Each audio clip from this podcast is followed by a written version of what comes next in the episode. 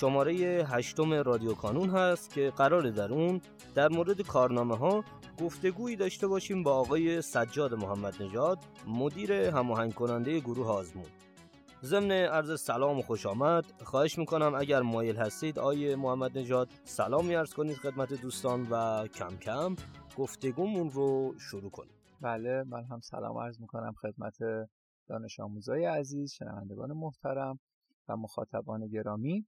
رسیدیم به اپیزودی که فکر می‌کنم که یکی از اپیزودهای جذاب ما هم هست و امیدوارم که بتونیم تمام مطالبی که در رابطه با کارنامه ها وجود داره رو به بچه ها بگیم و باعث بشیم که بچه ها بعد از این بیشتر مراجعه کنن به کارنامه ها و چون اگه بدونن که هر کارنامه ای چه بخشی داره چه وظیفه ای داره که به دانش آموز کمک کنه بیشتر مراجعه کنن و تو مسیری که دارن برای موفقیت بتونن از این کارنامه ها هم در کنار سایر ابزاری که ما صحبت کردیم در ادامه صحبت خواهیم داشت کمک بگیرن.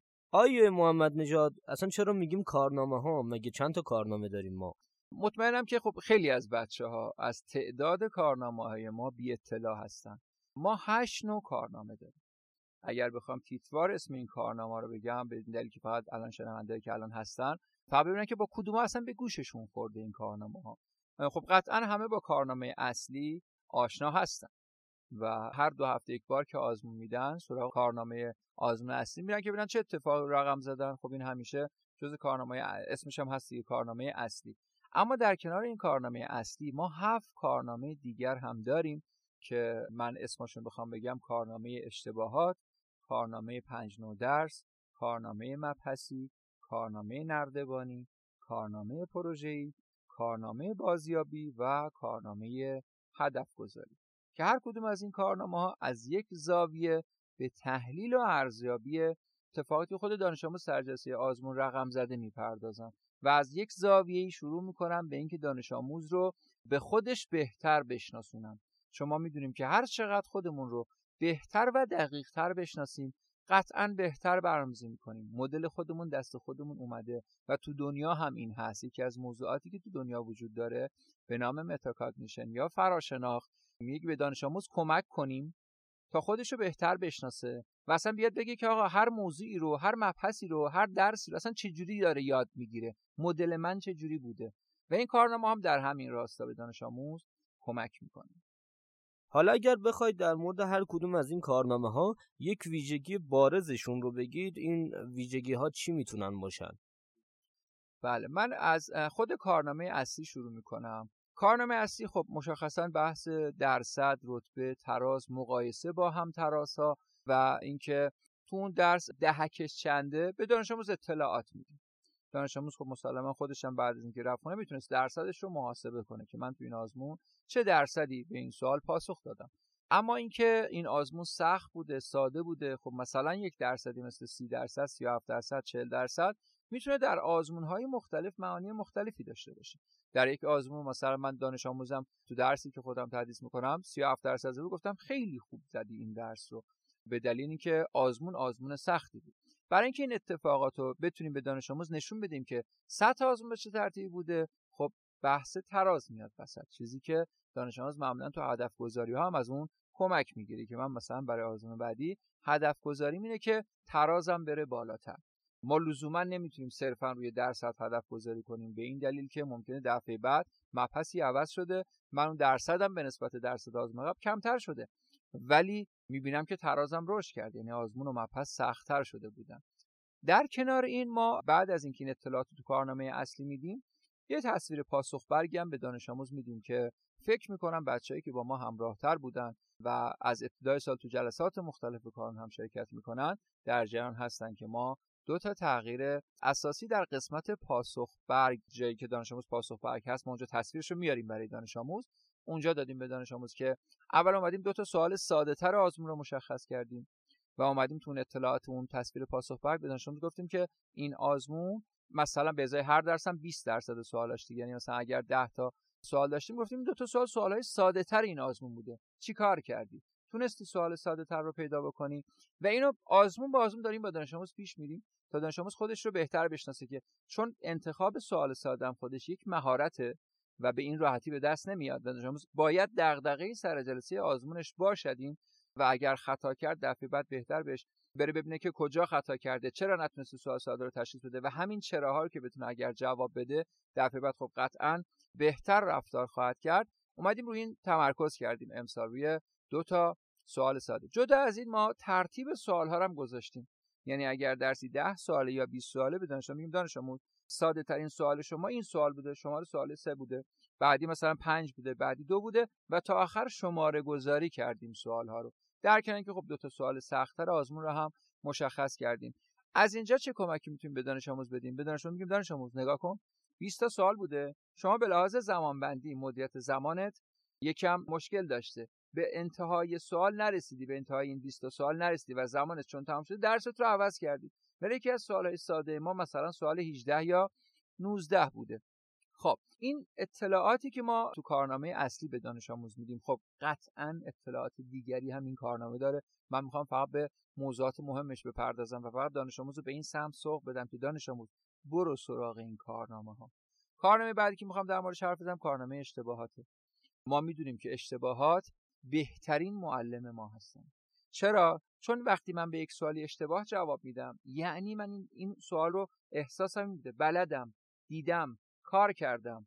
اما معمولا حالا به یک نکته توجه نکردم. یادگیریم یه جایی ناقص بوده. من اصطلاحا معمولا سر کلاسم به بچه ها میگم که یه جا پیچ شل بوده و راحتتر میشه اینو سفت کرد و تبدیل به یادگیری کامل کرد.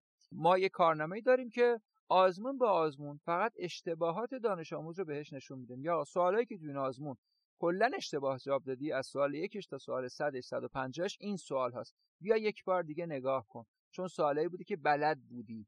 و حست هم همین بوده که رفتی سراغ حلش. ولی به این نکته توجه نکردی. و معمولا سوالایی مثلا که دانش آموز وقتی میره سراغ تحلیلش میاد میگه اه آها حواسم به این نبودا. یا میگه آها منظور این بود؟ یعنی قبلا سوال دیده بود ولی به نکته توجه نکرده بود.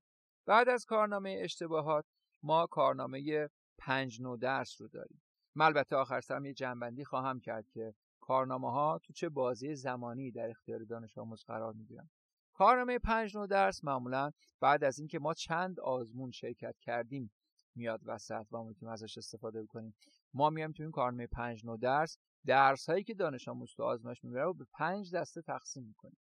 دسته اول درسهایی هستن که نقاط قوت پایدار هستند در تمامی آزمون ها دانش آموز به نسبت همترازهای خودش رفتار بهتری نشون داده و معمولا آبی و سبز هستند آبی یعنی چی بچه؟ آبی یعنی شما در تمامی آزمون ها یا یا تو اون آزمون به خصوص ده درصد یا 20 درصد بهتر از بقیه بچههایی که همتراز شما بودن رفتار کردید سبز یعنی چی؟ سبز یعنی اینکه معادل همون بچه ها بودی کمتر از اونا نزدی این درس رو.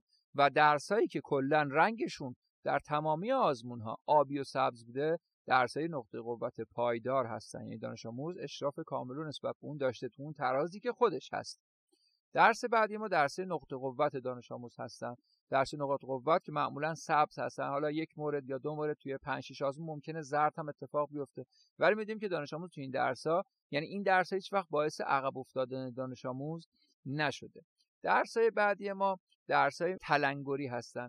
معمولا میگیم که حالا اینجا سبز هست زرد هم داریم. یکی دو مورد دو سه بار مثلا دانش آموز یه ده درصدی ممکنه کمتر از بقیه بچه ها هم تراز خودش زده باشه. که ما معمولا میگیم با یه تلنگر دانش آموز اینا می‌تونه تبدیل به نقطه قوت خودش بکنه و ممکن تو یک مبحثی کلا خوب بوده ولی یک مبحثی تو بوده که نسبت به اون ضعف داشته و می‌تونه بیاد حالا اون نه خیلی می‌تونه بیاد اینو تو ایستگاه های جبرانی موضوعاتی که توی برنامه راهبردی خدمت بچه ها عرض کردیم تو ایستگاه های جنبندی بیاد این موضوع تمرکز کنه و این درس تلنگریش هم تبدیل به نقطه قوت خودش بکنه. نوع درس بعدی ما میشه درس های نوسانی که تقریبا می‌تونم بگم همه رنگی شاید توش باشه. یک آزمون دانش آموز آبی بوده یک آزمون دانش آموز زرد بوده یک آزمون دانش آموز قرمز بوده. یعنی تکلیف دانش آموز با این درس مشخص نیست. یک بار احساس کرده که می‌تونه باش ارتباط برقرار کنه رفته وقت گذاشته انرژی گذاشته و از همترازی خودش هم جلوتر زده. یک بازه مشاهد مثلا از درس عقب افتاده سر کلاس نرفته و احساس کرده که به مبحث بعدی که رسیده با این درس زاویه داره درس رو خوب نخونده یا اصلا تو آزمون شرکت نکرده. میشه مثلا از بقیه بچه ها عقب افتاده. یا رنگ قرمز می‌بینیم دوباره رنگ زرد می‌بینیم. تکلیف دانش آموز با این درس مشخص نیست. که ما به دانش آموز میگیم خب دانش آموز برو به مباحثش نگاه کن. به این ممکنه مثلا تو مباحث یک آزمون یک مپسی داشته آبی بودی آزمون بعد سبز شدی آزمون بعد مثلا قرمز شدی بعد تو ایستگاه جنبندی رفتی برو یک بار دیگه تحلیل کن. دوباره مبحثی که ایستگاه جنبندی خب همه این مباحث رو داره به فرض مثال.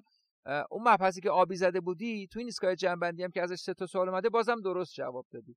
ولی اون مبحثی که اونجا قرمز شده بودی اینجا هم نتونستی از پس سوالش بر بیای. معمولا درسای نوسانی درسایی که تکلیف اون باشه مشخص نیست و ما اینجا دانش میگیم دانش درسات اینا هستن. بروش بر اساس مباحثش تمرکز کن. و در نهایت درسایی هستن که نیاز به تلاش جدی تری دارن.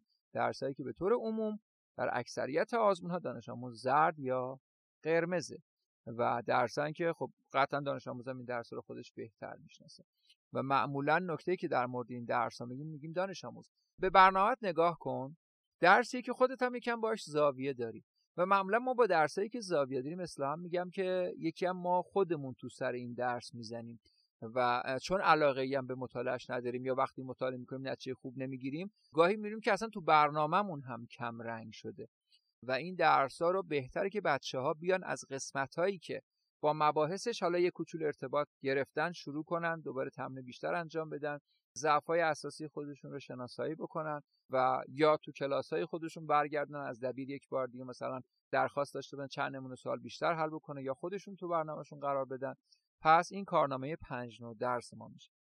کارنامه مبحثی تقریبا شبیه همون کارنامه پنج نو درسه. ما مباحث رو تو درس آمدیم جدا کردیم. مثلا تو درس ریاضی اگر پنج مبحث بوده شش مبحث بوده میایم حالا همین وضعیت رو به دانش میگیم دانش آموز تو تو این مبحث این مبحث تو یک آزمون کامل 10 تا سوالش مربوط به این بوده. تو یک آزمون بعدی سه تا سوال از این مبحث اومده. تو یک آزمون بعدی دو تا سوال از این اومده. اینا رو جمع می‌کنیم. تمام آزمونایی که دانش شرکت کرده و این مبحث به خصوص توش بوده. میام میگیم خب رفتار تو تو این مبحث اینجوری بوده. در کل. تو مبحث بعدی اینجوری بوده. و میایم مبحث ها رو رنگ میدیم. آبی زرد سبز قرمز. با همون معیارهایی که توی پنج نو درس داشتیم که آبی بهترین رنگ ما بود و قرمز بدترین رنگ ما بود به دانش آموز در رابطه با مباحثش صحبت می‌کنیم. خب دانش آموز این مبحث مبحثیه که تو توش نوسان داشتی یا یکم تلنگر بزنی اوکیش می‌کنی. کارنامه بعدی کارنامه پروژه‌ایه. من در رابطه با زمانی که داشتم پروژه رو توضیح می‌دادم اونجا هم به این اشاره کردم. دانش آموزا می‌دونن که در در اپیزود در اصل اول که راجع به آزمون صحبت کردم راجع به پروژه ها هم صحبت کردم و گفتم که پروژه ها به این درد می‌خورن که ما بتونیم هدف گذاری میان مدت هم داشته باشیم. که این کارنامه هم تو اون زمینه به ما کمک می‌کنه. کارنامه بعدی کارنامه بازیابیه که میاد تمام سوالهای ما رو دسته‌بندی می‌کنه. ما می‌دونیم که بعضی از سوالهایی که حتی درست پاسخ دادیم سوالی بوده که چون تو اون بازه زیاد خونده بودم سوال خوبی بوده سوال قشنگی بوده شاید اصلا سوال جونداری هم بوده الزاما سوال ساده ای نبوده که من بگم درست جواب دادم. و نیازی که من یک سال بعدها هم ببینم. ما اینجا تمام سوالات دانش آموز رو دسته بندی شده نشونه دانش آموز میدیم. میگیم دانش آموز این سوالایی که درست پاسخ داد این سوالایی که اصلا نزدی این سوالایی که اشتباه پاسخ دادی حالا ببین کدوم تیپ کدوم دسته رو می‌خوای الان بخونی. تو این کارنامه اگر رو مثلا قسمت سوالایی که درست جواب دادی کلیک کنه یه PDF شامل سوالهای درست تمام آزموناشو می‌گیره و می‌تونه بره اون برنامه‌ریزی انجام بده و از این استفاده کنه. یعنی یه جورایی کارنامه تکمیلی کارنامه اشتباهات. اونجا فقط به اشتباهات پرداختیم. اینجا همه نوع سوال رو دستبندی شده در اختیار دانش آموز قرار میدیم. اما کارنامه هدف گذاری و کارنامه نردبانی تا کارنامه آخر کنار همدیگه می‌خوام بگم. کارنامه نردبانی آخرین کارنامه ای که دانش آموز تو صفحه شخصی خودش می‌بینه. کارنامه هفتمی هست که من دارم توضیح میدم. یعنی تمام این هفت کارنامه در صفحه شخصی دانش آموز قرار داده میشه. ولی کارنامه نردبانی که آخرین کارنامه ای هست که توضیح خواهم داد در صفحه کانون توی کانون dot IR نه توی صفحه شخصی دانش آموز. اونجا نمایش داده میشه. حالا این دوتا کارنامه برای چی هم بچه ها کارنامه هدف گذاری میایم چیکار می‌کنیم؟ میایم درس های شما رو زیر هم میچینیم توی ردیف به ردیف و تو ستون ها آزمون های شما رو قرار میدیم و چند از ده شما رو که تو کارنامه اصلیتون بود اینجا می نویسیم میایم میگیم خب دانش آموز تو تو آزمون اول مثلا هفت جواب دادی تو بعدی پنج جواب دادی تو بعدی شیش جواب دادی و یک درس رو دانش آموز در چند آزمون می‌بینه؟ خب این کارنامه هدف گذاری بعد از سه آزمون چهار آزمون خیلی دیگه برای دانش آموز مفید میشه. چیزی که من سر کلاس هم برای دانش آموزام استفاده می‌کنم. امتحانات کلاسی که می‌گیرم. همین کنار هم دیگه می‌نویسم. بعد از پنج آزمون به دانش میگم دانش آموز تو تو این درس درس من مثلا رفتارت 5 5 5 5 4 بوده. پس می‌خوای هدف گذاری کنی؟ خب دفعه بعدم بیا یا همون پنج خودت رو هدف گذاری کن یا نهایتا 6 که دانش آموز دچار چیز نشه نه اون خودشناسی که براش اتفاق میفته و خودشو بهتر شناخته درست هم هدف گذاری کنه. چون هر دو نوع هدف گذاری ایدئال و دست کم گرفتن خودم هر دوتا هدف گذاری مناسبی نیستن و باعث خطای ما میشن. و در نهایت کارنامه نردبانی کارنامه نردبانی بچه کارنامه ای است که ما میایم رفتار بچه ها تو بازه های ترازی مختلف رو توی کارنامه به شما نشون میدیم. میگیم دانش آموز توی آزمون شرکت کردی؟ کارنامه خودت دیدی؟ بیا ببین بچههایی که ترازشون شده 7000 چه رفتاری نشون دادن. باز هم کارنامه آزمون محوره. یعنی آزمون مثلا دو ایده که برگزار شد کارنامه نردبانی میاد روی سایت کانون و شما می‌تونید کارنامه رو برای پای خودت دانلود کنی ببینید تراز خودت رو ببینی و تراز بچه همتراز خودت هم ببینید چه رفتاری نشون دادن. و من اگر بخوام 20 پله داره کارنامه نردبانی مثلا یک پله تراز خودم رو روش بدم چه کاری باید انجام بدم؟ چه هدف گذاری باید داشته باشم؟ برای همین دارم میگم که کارنامه هدف گذاری و کارنامه نردبانی کنار همدیگه معنای پررنگتری دارن و بیشتر می‌تونن به ما کمک بکنن. خب حالا این بین یک سوالی پیش میاد و اینکه با توجه به توضیحاتی که دادید لزوم وجود این همه کارنامه چیه برای بچه ها و دانش آموزانی که می‌خوان حالا آزمون ها رو شرکت کنن؟ بله من برمیگردم به این نکته ای که توی باز هم اپیزود اول که در رابطه با آزمای اصلی بود یه تحقیق اونجا من اشاره کردم که در دنیا تحقیق کردن و به این نتیجه رسیدن که بیشترین عاملی که باعث میشه دانش آموز بهتر یاد بگیره سواد خودش رو رشد بده راندمان یادگیریش رو افزایش بده زیاد بازخورد دادن به دانش آموز که معناش شده زیاد دانش آموز رو در معرض امتحان قرار بده. خب آیا من به صرف شرکت در یک آزمون می‌تونم بگم که این نتیجه هم حاصل میشه که من یادگیریم رشد بکنه؟ خب جواب قطعا خیلی. شاید تأثیر گذار باشه ولی اون چیزی که ما انتظار داشتیم مثلا اون تحقیقم گفته بود که از ده واحد نه واحد اثر بخشی داره مدام آزمون گرفتن. این نه واحد زمانی اتفاق میفته که من بتونم ابزاری هم بدم به دانش آموز که در کنار آزمون دادن بتونه خودش رو بهتر بشناسه. خب من مطالعه کردم و توی یک آزمونی شرکت کردم. الان می‌خوام ببینم که خب این آزمون که شرکت کردم چه نکات مهمی داشت. این کارنامه ها هشت نوع کارنامه همون ابزار ما هستن که ما خودمون رو بهتر بشناسیم. هر کدوم الان بچه دیگه بعد از این توضیحات فکر کنم کافی بود در رابطه کارنامه به بچه ها دادم می‌دونه که هر کارنامه ای از چه زاویه‌ای به تحلیل و ارزیابی من می‌پردازه.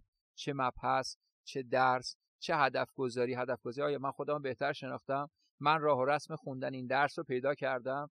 فهمیدم که چقدر مطالعه کنم چقدر تست بذارم می‌تونم توی این مبحث نتیجه خوب بگیرم. فهمیدم که آیا توی این مبحث من مدل خوندنم مشکل داشته یا تیپ کمتری سوال نمونه سوال دیده بودم که سر جلسه نتونستم به سوال خوب جواب بدم. پس این کارنامه ها ابزار دقیقی برای بهتر شناختن خودم هستم و دوباره همون جمله معروف که اگر من خودم رو بهتر و دقیق تر بشناسم قطعا می‌تونم برنامه‌ریزی بهتری برای خودم داشته باشم و من هر چقدر برنامه ریزی درستتر و بهتر داشته باشم مسلما که خروجی بهتری هم خواهم داشت.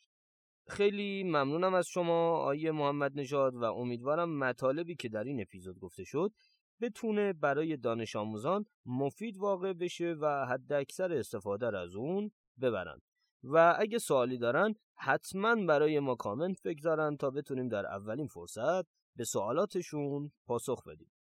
توصیه می‌کنم اپیزود نهم ما که در مورد جلسات گروهی هست رو از دست ندید. در اون اپیزود هم در کنار آقای محمد نژاد به چگونه برگزار شدن جلسات گروهی می‌پردازیم و گفتگوی مفصل در این مورد خواهیم داشت.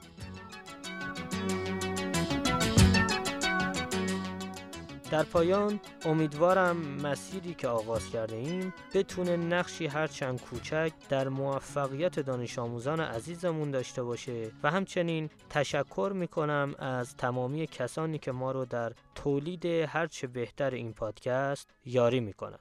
تا شماره بعدی رادیو کانون خدا نگهدارتون.